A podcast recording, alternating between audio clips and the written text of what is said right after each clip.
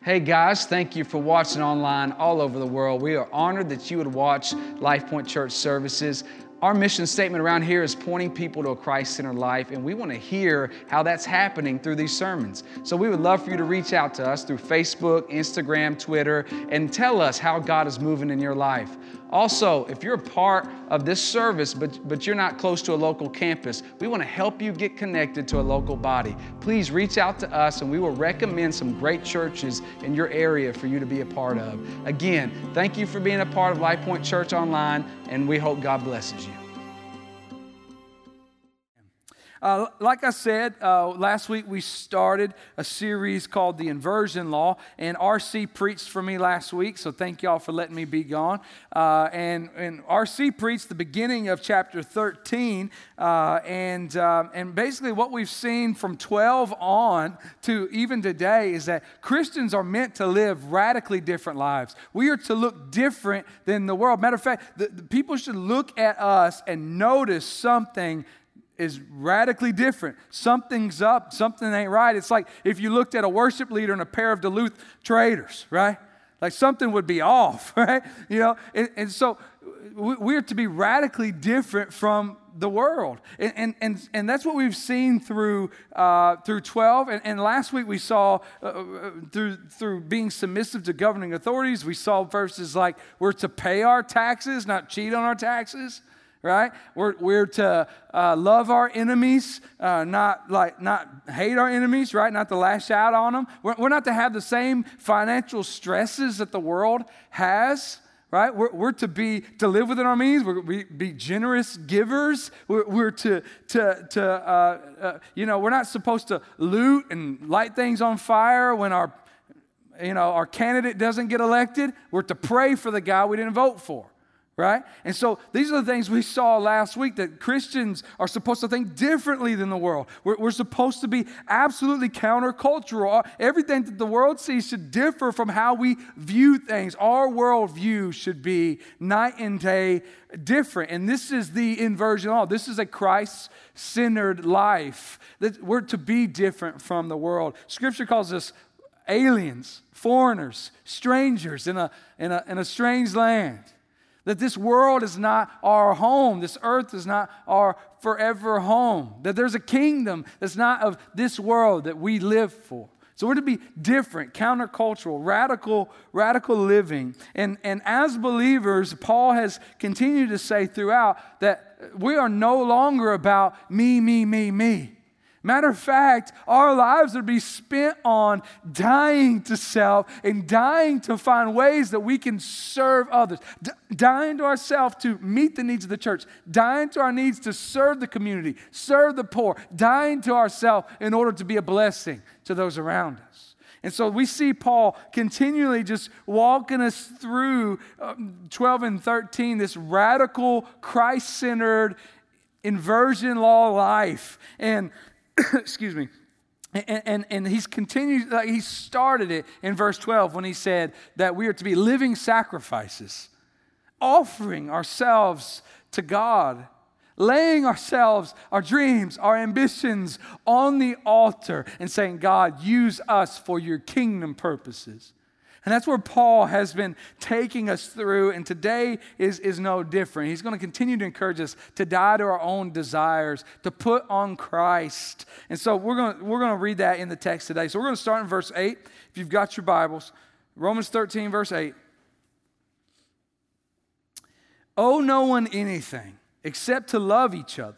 For the one who loves another has fulfilled the law. All right, let's stop there. What does owe no one anything mean? Because some people take this verse and say that you should never incur any debt whatsoever. You should never borrow anything. You should never be indebted to anyone else. Uh, you know, so so what are the implications for believers? Does this verse restrict Christians from borrowing money? Does it restrict us from borrowing our neighbor's rake? Right? Does it restrict us from borrowing, borrowing a dollar and buying a latte at the cafe? Right? Or, or, or like a home loan? Right? Does it? Uh, I don't think it does. I, I think the, the, the uh, primary way we can know that is by verse 7 from last week, where it says, Pay to all what is owed them. I, I don't think this verse is being restrictive in that you can't borrow anything. But what I do think this verse is saying is, A, that there are some financial. Uh, there's some financial wisdom. There needs to be some financial wisdom in uh, how much debt you incur and what types of debt that you take on. Um, and, and, and, so I think there's some biblical wisdom in, in, you know, not racking up a whole bunch of credit card debt and, and living beyond your means and those kinds of things. But when it comes to something like a home loan, I, I think those things. But what the verse is saying, I believe, in principle, is that it's saying that when you borrow, you pay them back. So you pay on time. You are a blessing to the lender, right? And so when so that means that you're not going to be late on your home loan. You're not going to be late on your whatever whatever uh, you know you have borrowed. You're, you're, if you've borrowed a rake, you're going to return it in a timely fashion. You're not going to forget about it and three months later say, "Oh, I borrowed your rake," right? You know stuff like that. So so you're going to be uh, due diligence with the things you borrow. You're going to be uh, setting a good standard with how you pay them back. Now, th- what that means for us is, again, that means you have to live within your means to be able to do that. You, you have to live within, you, you, you can't live outside of your means and, and be able to pay everybody you need to pay.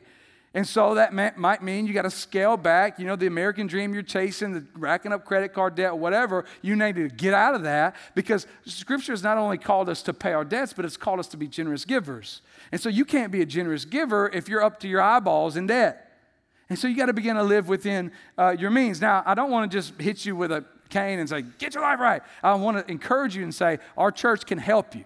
We have great people around here who are awesome at helping you create a budget, live within a budget, looking at your situation and helping you kind of see outside looking in perspective of, hey, get rid of this, do this, change this, m- move this, right? All that kind of stuff. We have financial classes, counseling. Man, we want to help you do that. And so if you're in that situation and you need some help from that, come see me. Come see, uh, come tell someone at the Discover LifePoint booth, and we want to help you get connected with some folks who can help you in that area. But this verse moves on to say that there is one debt that you'll always owe and never be able to pay off. That debt is the debt of love of others. It, it, he's saying here basically that you, we will never reach this place in our life to where we can say, All right, I have loved people enough, I've paid it off, I'm done. I, I, have loved people as I've ought to have loved people. No, he says we'll always have this burden on us to, to keep loving. No matter how long you've been a Christian or how, how much you've grown as a Christian, you still have room to grow in love, right? And matter of fact, that love is the crux of the Christian life. You know, Jesus said that you will know, the world will know you are my disciples by how you love one another right? Jonathan Edwards, a great pastor, he said this The evidences of love or their absence were the best tests by which Christians may try their experience, whether it be a real Christian experience. What's he saying? He's saying that, well, you, basically, do they love? That will show if their heart's been changed by Jesus. He's just echoing what First John says. If you read First John, First John says, if you say you love Jesus and yet you hate your brother, you are a liar and the truth is not in you. That's what First John says. And so this idea that uh, when you are saved by God, He changes your heart and makes you a lover of people. Now, I want to be very careful here because I'm not teaching, this is not moralism. I'm not teaching you, well, you got to work up enough emotion and start loving other people. That's not what I'm, that's not what I'm teaching. Um, matter of fact, if you do those things, if you, if you see yourself as, I'm going to try to work up the emotion and try to motivate myself to love people more without a relationship with Jesus, that is moralism. And that's depending on your good deeds and, and love of others to get you something that it can't buy you, namely salvation, right? So the foundation for loving others is a it comes from our salvation in Christ. And so the salvation of Christ in us is the fountain that flows out love for other people. It is. And so if you try to love other people without the foundation of Christ in you, A, you're going to burn out. Two, you're going to hate it. Three, you are going to try to be depending on something that uh, cannot merit you salvation, right? And this is, this is the, uh, the inversion law at work. We, we love others not to be made right with God, but we love others because we've been made right with God. We love others because He has first loved us and saved us. And, and just a reminder that our love of, of others will not save us. And, this is a lot of moralistic relativism. This is a lot of the world said, well, just you know, peace, love, you know, all that stuff. But our love of people will not save. Matter of fact, you could be the nicest, most loving, uh, cookie making, quilt crocheting grandma and, and be on your way to hell. Because being nice and loving and cookie making and quilt crocheting for the poor is not things that get you into heaven. And so, this is the common false thinking of our culture that if I'm just good enough, if I'm just loving enough, if I just don't kill anybody, God's going to let me in. And that's not the way it works. We love because we were first loved. We're able to love others because God has changed us and changed our heart, right? All right, let's read on, verse 9 and 10. For the commandments, you shall not commit adultery, you shall not murder, you shall not steal, you shall not covet and any other commandment are summed up in this word You shall love your neighbor as yourself. Love does no wrong to a neighbor, therefore, love is the fulfilling of the law. All right, so Paul pulls out ten, the Ten Commandments here, right? And he's showing us essentially uh, what love is by showing us what love doesn't do. And essentially, Paul is saying love does no harm. Love does not wrong, uh, does no wrong to a neighbor. Uh, it, it, my son told me this week we have a golden rule in our class, which is what? Do unto others as you would have them do unto you. Uh, Paul is just echoing that very thing. He's saying the very baseline of love, the very, the very baseline of love is that you would do to people, you would treat people how you would want to be treated. And so, any one of the commandments that he's listed is not treating people how you would want to be treated. So, if you commit adultery, you are doing to someone what you would never want done to you. When you commit murder, you are doing to someone what you would never want done to you. When you are stealing, again, when you are coveting something, all of these things Paul is saying, and, and he wraps it up by saying, uh, Love your neighbor as you would love yourself. All of these breaking of commandments shows that you love yourself and you're not loving your neighbor as you love yourself. You just continually love yourself. So when you commit adultery, it's not a love of a different woman or love, it's definitely not a love of your current woman, it is a love of yourself. So you want to meet your own needs more than anything else in the world. When you murder, when you covet, when you do those things, you, you are saying, when you steal something, you're saying, what I want is more important than what they want, and I want what they have. And all of this, he's saying, hey, do you love self more than you love your neighbor, more than you love someone else? And so he's essentially, he's saying the very baseline of love is that you would do not do no harm to other people, that you would not be hurtful to other people. Now, now this doesn't mean that that's all love is it is just saying that is the very, uh, the very baseline. It doesn't do less than that. It doesn't do less than that. It fulfills these commandments, and, and if he listed a bunch of more positive ones, it would fulfill those as well, which other scriptures do. But this is the baseline he's saying. So, so let's read on. Verse 11. Besides this, you know the time. The hour has come for you to wake from sleep. For salvation is nearer to us now than when we first believed. So here he goes. He's saying you should be living radically different lives. You should be loving people. Your love should flow out of your foundation of being saved by Christ, the inversion law, and, and, and our lives should be as, as different. And he goes into our lives should be as different as a man asleep compared to a man awake.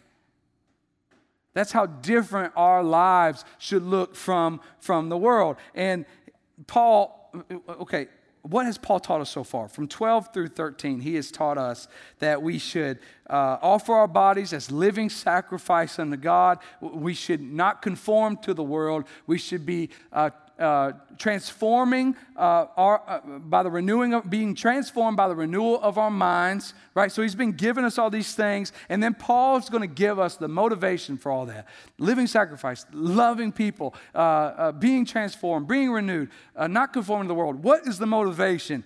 He says, "You know the time." You know the time. Well, time for what? Like, I know the time for lunch every day because my stomach starts yelling at me. What's he talking about? He's specifically talking about you know the time, you know the imminent return of Jesus is at hand.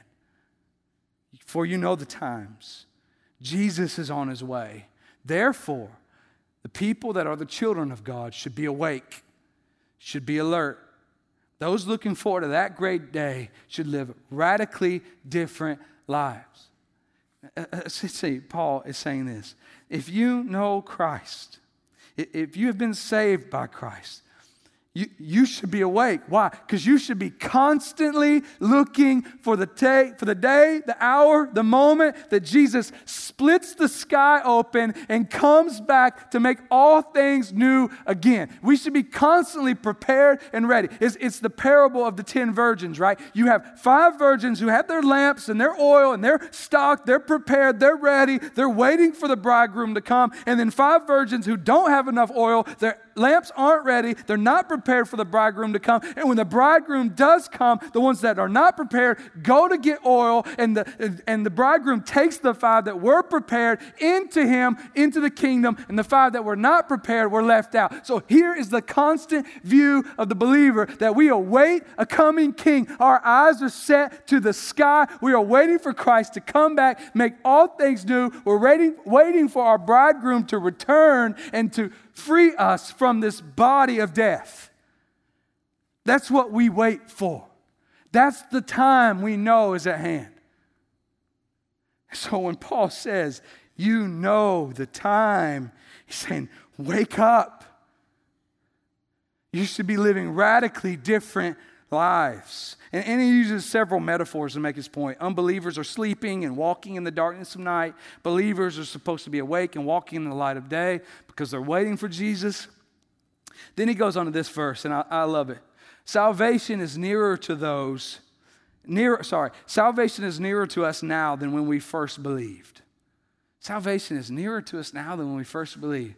Paul is giving a word of hope to those of us that are groaning through this life. We, we, we, we've been saved, but our salvation is not yet complete, right? What do I mean by that? I mean, our sins are forgiven, our guilt is already removed, we are justified. Romans 8 1 says that, uh, therefore, there is now no condemnation for those who are in Christ Jesus. So our condemnation is gone, but our salvation is much more than those things, too, right? Upon completion of our salvation, it, it means that we will be finally done with sin.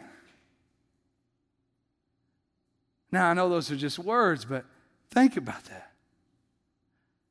Done with sin, done with temptation, done with the fight,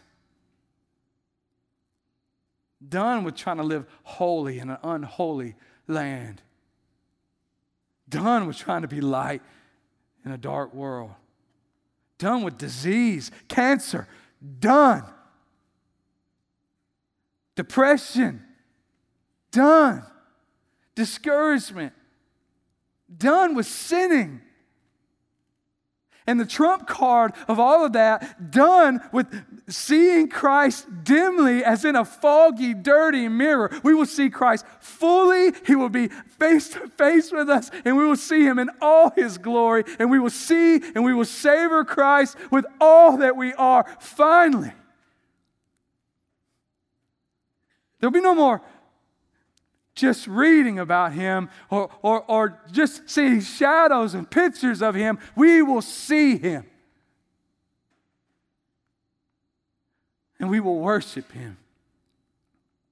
And so Paul says, salvation is nearer to us now than when we first believed. And so, if anything at all, every day when we wake up in the morning, we can begin to praise God and say, Thank you, God, that I am one day closer. You know, God has marked the day that you're going to die. He knows it. We don't know it. I don't know it. He knows it. Every day I wake up, I'm a day closer to seeing Jesus. Whether he comes again, he splits the sky open and comes to make all things new, or I die and get to be with the Father. I'm one day closer. Every day I wake up. So every day, salvation is nearer to me now than when I first believed. Salvation is nearer to me now, today, than it was yesterday. Salvation is nearer to me today than it was a week ago. It's closer. We're almost there. We're closer. And so, in light of that, what do we do? Look at verse 12. The night is far gone, the day is at hand. So, let, uh, so then let us cast off the works of darkness and put on the armor of light. Okay, parents, you're going to be able to resonate with me here. Uh, have you ever tried to walk in the darkness? I mean, okay, so it's, it's you know, midnight 30 or something, you got to get something, you forgot, you, you need to get something from the kitchen, right? And you don't want to turn the lights on because you're kind of like half awake, half asleep, right? You don't want to ruin what you got going. You know what I'm saying? And so you don't want the light to come on and, you know, Dracula or whatever, you know, burn you. So you're kind of feeling, you're feeling along the walls, right? You're kind of walking through. You, you kind of cognitively, you know where that kitchen table is. And so you're kind of, you get there, right? You touch that kitchen table, right? Uh, and for parents, especially parents of small children, uh, you've done this and you've s- stepped on a Lego before? Is I, I don't know if, for those of you don't know kids, let, let, me, let me teach you something. At night, Legos grow spikes okay? Death spikes that ruin your world. Like you, like you want to chop off your foot in that moment. Like, just be done with it. It's, it's useless now, right? And so you walking through like but this is the this groping this walking through the dark this kind of this is what the world this is what those trapped in sin this is what those who don't have christ live every day is this groping trying to find something trying to remember some kind of light try, trying to find out where something is they're just walking in darkness is what the scripture says they're asleep they're sleepwalking but not those who believe. Those who believe have the light of the world. Jesus is the light of the world. He's the only light. There is no hope outside of Him. He's the only hope of walking freely and uprightly and dodging the Legos. He's the only hope. But it's crucial to keep this in mind because the world sells itself as the one enlightened, doesn't it? The world is constantly saying that it's the one that's bright, progressive, enlightened. And it portrays Christians as being in the dark. According to the world, if you believe in moral absolutes, if you believe in authoritative right and wrong, then, then you live in the dark ages. You are the one blind. If you believe in an ancient book of Hebrew religious customs and beliefs as relevant to our enlightened times, you need an education. That's constantly what the world sells you. But the Bible says the absolute inverse. The world's in darkness when it comes to God. The world's in darkness when it comes to man. According to the world, they, the world says that man is basically good. No need of a Savior. We're doing well on our own. But the Bible says there's no one good. There's no one righteous. No, no, not one. There's no one who seeks God. All fall short of the glory of God. The world is in darkness when it comes to our purpose for living. It says, make all you can, get all you can, insulate yourself all you can, get all the insurance you can, protect yourself all you can. But God says that the person who stores up treasure on earth and is not rich towards God is a fool. The world's also in darkness when it comes to death and eternity. The world says that the default destination for humanity is heaven. But the scripture says that the default destination for humanity is hell. So we're not born little angels, and somewhere along the line, we kind of slip into some kind of spiritual spiral in which we were going to heaven, and then all of a sudden, somehow we lied a few times to our parents, or we said no when we should have said yes, and all these things, and then all of a sudden we become this individual bound for hell. No, we were born rebels, hating God. And those of us who came to Christ later in life can give testimony to the fact that nothing I did before before my salvation was out of love for God. I hated all things about God. We were born dead in sin, we were born rebels. That's, that's the plight of man. We're not, our default destination isn't heaven. Are you kidding me? As if there's not a God and that God doesn't have a standard and there is not an authoritative word on what that standard is. No, the default destination of all humanity is not heaven. Every soul needs a Savior. And without a Savior, you suffer the consequences. That's what the Bible says. I love what Martyn Lloyd-Jones, a pastor in London, died in like the 80s, I believe he said, the world wouldn't go on living as it does for a second if it knew about the judgment to come. The world wouldn't go on living like it does for a second if it knew of the judgment to come. If it knew that Jesus, what he says in Revelation is that there's going to come a moment that he splits the sky open and he's not coming as a, as a loving, saving, sacrificial lamb. He's coming as a roaring lion. He's going to be riding a white horse, carrying a sword, a robe dipped in blood, coming to judge the whole world. And so, if you knew of the judgment to come, you would no longer be asleep in your sins. But the world is, is asleep to it. They're not awake to that truth. They don't want to believe it. They want to believe in their own God, one that doesn't wield a sword, one that just wants good things for you wants you to get that new job. But that's not the complete picture of the scripture. And it's we were all dead in sins. We all walked in darkness, groping about, trying to find our way. And then God saved us. He awakened us from our stupor of, of sleep. He, we sing songs.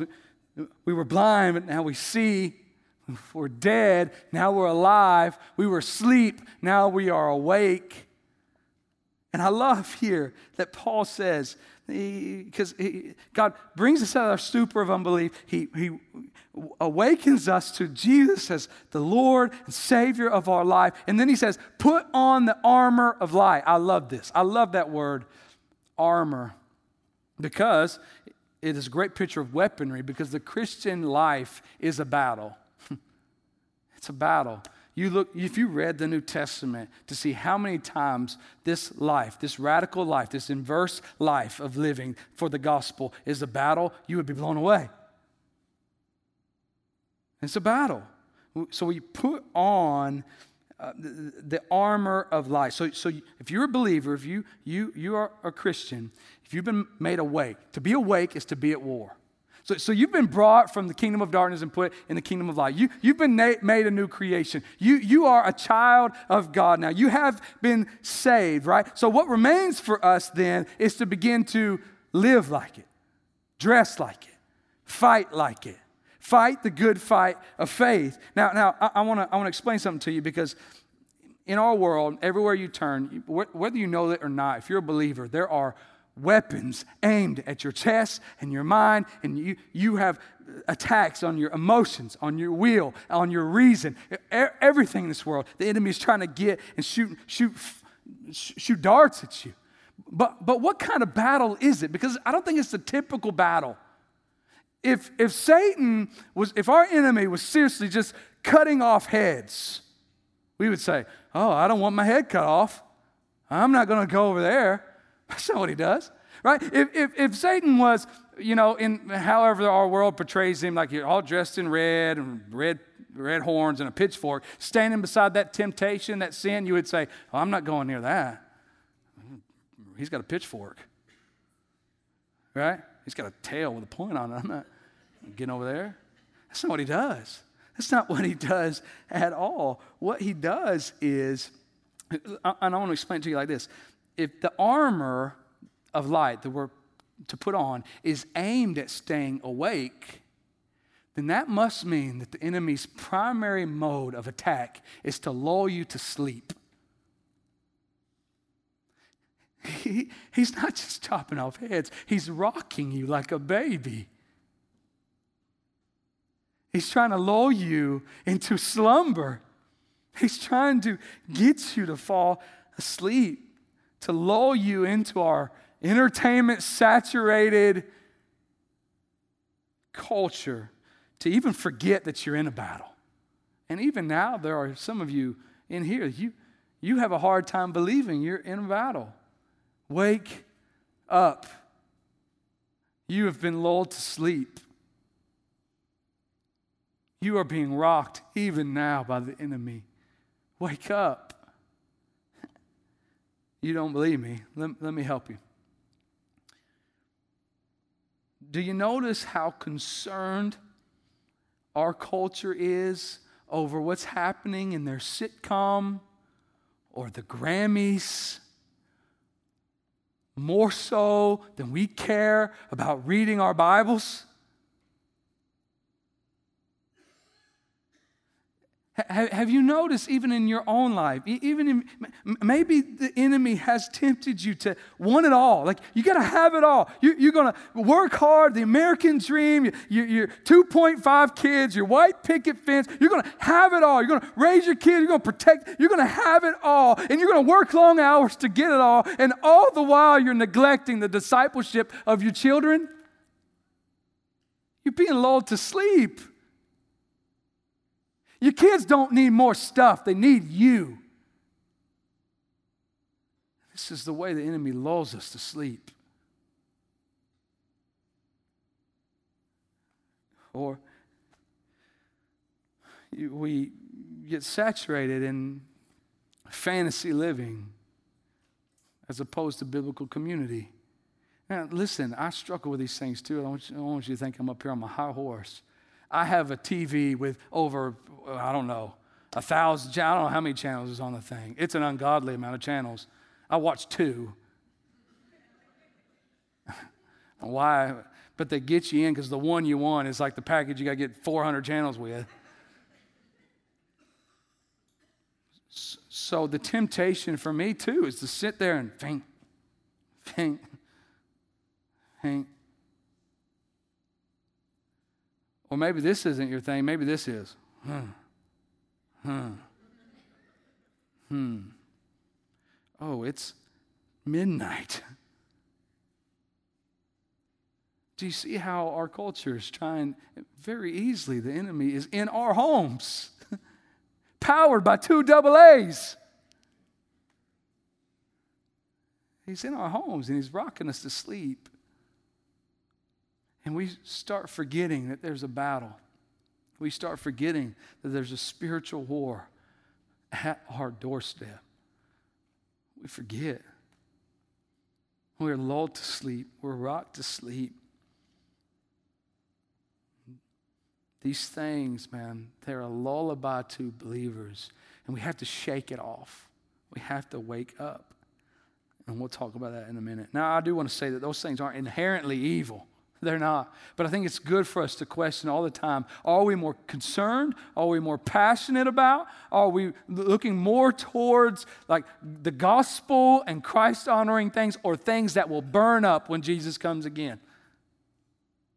I'm passionate about sports, but in the end, my sports team are going to burn up in the end. And sometimes I'd like for that to happen sooner than others, but it's not, it's not going to be important in the end.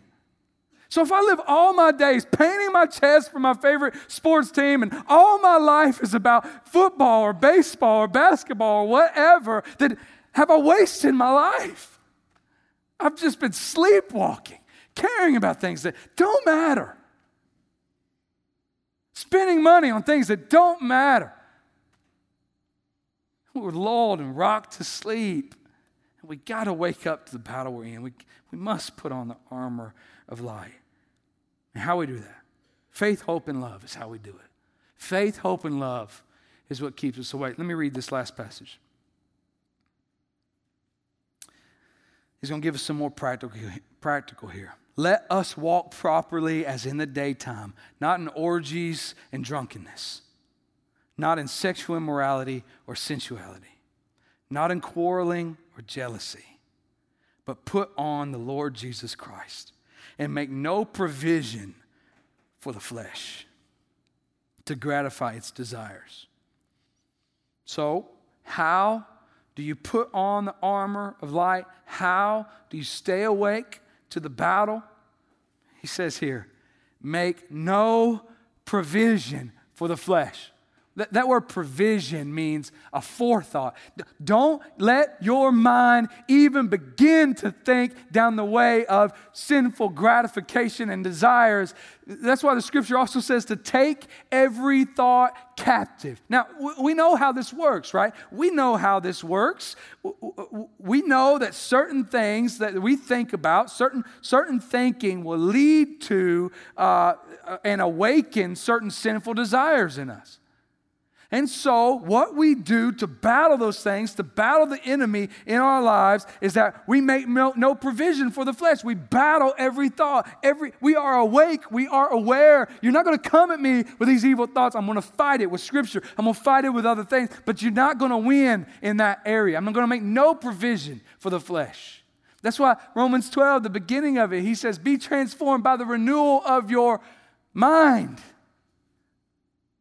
The battle in the mind is, a, is, is the front lines for our, for our living in Christ. It's the front lines. What you believe is how you behave.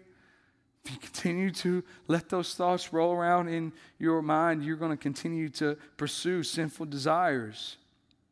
So if you're bored, if you're lonely, tired, discouraged, feeling hopeless, don't ponder the relief of those things in porn or drugs or alcohol or laziness or work.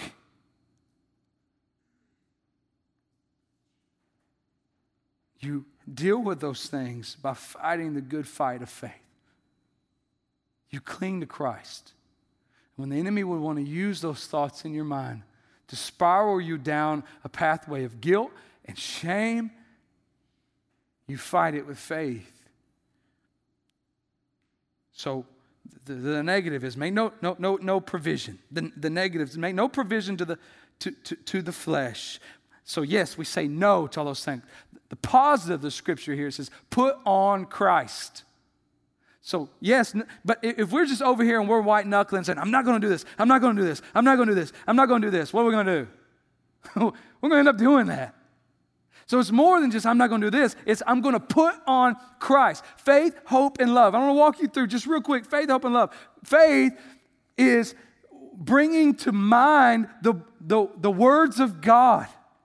Bringing to mind the, the scripture, it awakens more faith in us in Jesus. That's, what, that's why reading your Bible is so important to you. Now, I, I, I want you not to be, I want to be clear here because some of you may have a devotional time and and it's you know you think in your mind okay i'm gonna i'm gonna spend 15 minutes and i'm gonna you know read for 15 minutes or i'm gonna get a devotional book like a jesus calling or utmost for his highest or something like that. And i'm, I'm gonna do that day and check i'm done with that that is not what our personal time in the scriptures is supposed to be. It's not a checklist. If it's just a checklist, then all you're doing is trying to do some kind of good deed in order to say, Oh, I've done the good deed today, God. Aren't you happy with me? That's not what it's about. When you spend time in the scriptures, whether it be 15 minutes or 30 minutes or an hour or five minutes, it doesn't matter. What you are doing is you are equipping your heart. You are, as the psalmist says, you are putting the word of God in your heart that you might not sin sin against him. So what you're doing, you you prepare yourself. I do it in the morning. I spend time in the word in the morning. And and and, and if it was just an hour that I spent in the word, I got 23 other hours in the day to not spend in the word. So it's not just about that, but it's about taking that, it letting it be a sword to me. And as I live out my day, I have a fresh word. When the enemy comes at me, I've got a fresh word. Say, nah. L- listen to what I read this morning. Listen to, to, the, to the hope I got from God's word this morning. And it, it, it's got my faith, uh, it's got my faith in Christ so above this temptation, so above this thought. And, and when those things come, you have the word stored up in your mind, in your heart, so that you can battle the enemy. So when you're reading the Bible, you're not just eh, eh, eh, you're not just saying, "Okay, I got to, you know, I have to do this." No, bro. You are putting on weaponry. You're suiting up. You're loading your gun. You're putting your sword on. That's what you're doing. Awake to the battle that you're in, and then you will see the necessity of this every morning. You will see the necessity of strapping up every morning. Without it, it'd be like going to the front lines of a war with no weapon. what are you going to do? You're going to get shot. Big dummy. Suit up, armor up, strap up. We're going to war. The second thing, faith, hope. Hope is just remembering the promises of God.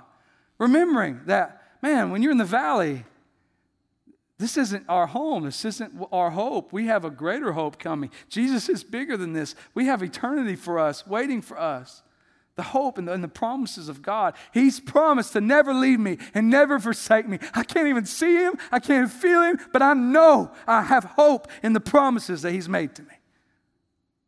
Faith, hope, and love. When we remember the works of Christ, all that he's done on the cross, I hope in the promise of the cross. You sang that earlier. When we remember what he's done, when we didn't deserve it. We remember what we were rebels, dead in sin, God haters, falling short of the glory of God, sinning, not just accidentally, but willfully. And He saved us while we were yet sinners. It wells up a deep love for God in you. Faith, hope, and love. These are the things that keep the believer awake and alert to the battle at hand. These are the things that arm you and keep your, you, you ready for battle. These are the things that are going to enable you to make no provision for the f- flesh in your mind faith, hope, and love. These are the things that are going to empower you to live radical lives, lives that don't look like the world. Because why? Oh, because I have faith in Jesus that His word is true. I have hope in the promises that He has set out before me, that, that He's going to carry me to the end, and this world is not my home. And love, because I didn't deserve salvation, and He lavished it on me. One last thought is that when you are putting on the armor of light, when you are strapping up with faith, hope, and love, it's very difficult. When you're doing that daily, when you're doing that hourly, it's very difficult for darkness to cling to you. Right? It's hard to watch porn while you're praying. It's hard to engage in the kingdom of darkness when you're swinging a sword at it. So get in the battle. Wake up. Are you being lulled to sleep? I'm going to leave you with this. This is Psalm 101, 2 through 3. I want to give you this verse just as maybe you'll memorize it this week. And you'll hide the word of God in your heart so that we might not sin against him. Psalm 101, 2 through 3. I will ponder the way that is blameless. How often do you do that? Instead of giving provision to the flesh, give provision to the spirit. Ponder the way that is blameless. Oh, when will you come to me? I will walk with integrity of heart within my house. I will not set before my eyes anything that is worthless. One more time. I will ponder the way that is blameless. Oh, when will you come to me? I will walk with integrity of heart within my house. I will not set before my eyes anything that is worthless. Take every thought captive for Christ. Live radical lives by, by, by filtering what you put in your life. Don't be lulled to sleep. Wake up. Faith, hope, and love keeps us awake, keeps us alert, keeps us in the battle. Fight the good fight of faith and finish the race that the Lord has set out before us. That's the charge, church. Wake up and fight. Let me pray for us.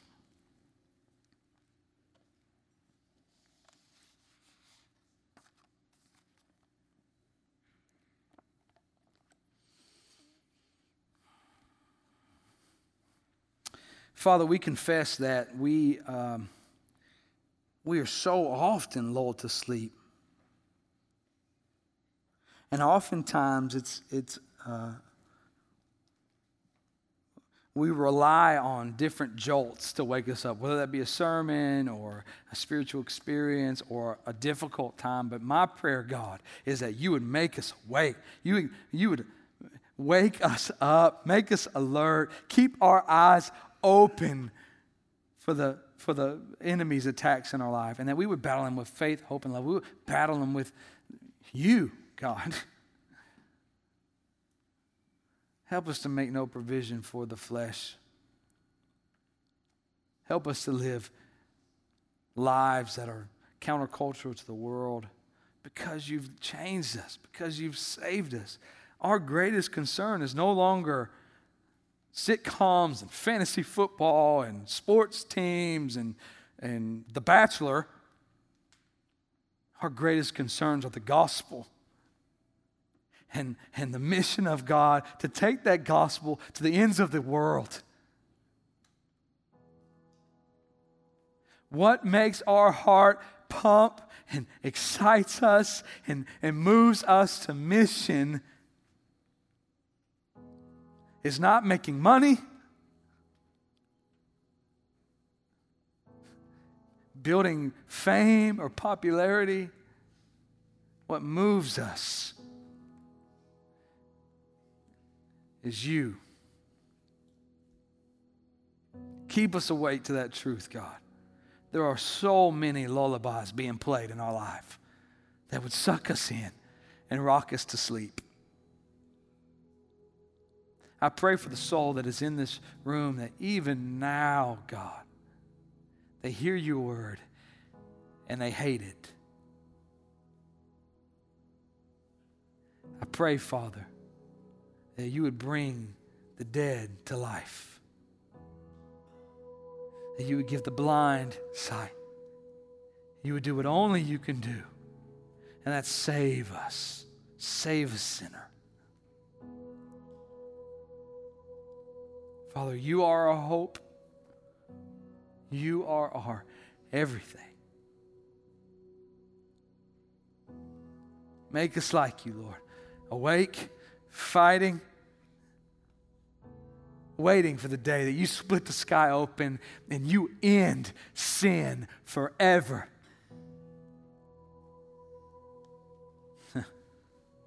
we can't wait for that.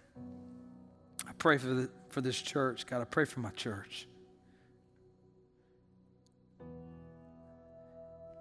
May we not walk out as lambs among the wolves, but maybe walk out wielding a sword. May we not be so foolish to think that all this battle talk does not include us. But God, that we would be ready. we would suit up, strap up, and fight the good fight of faith.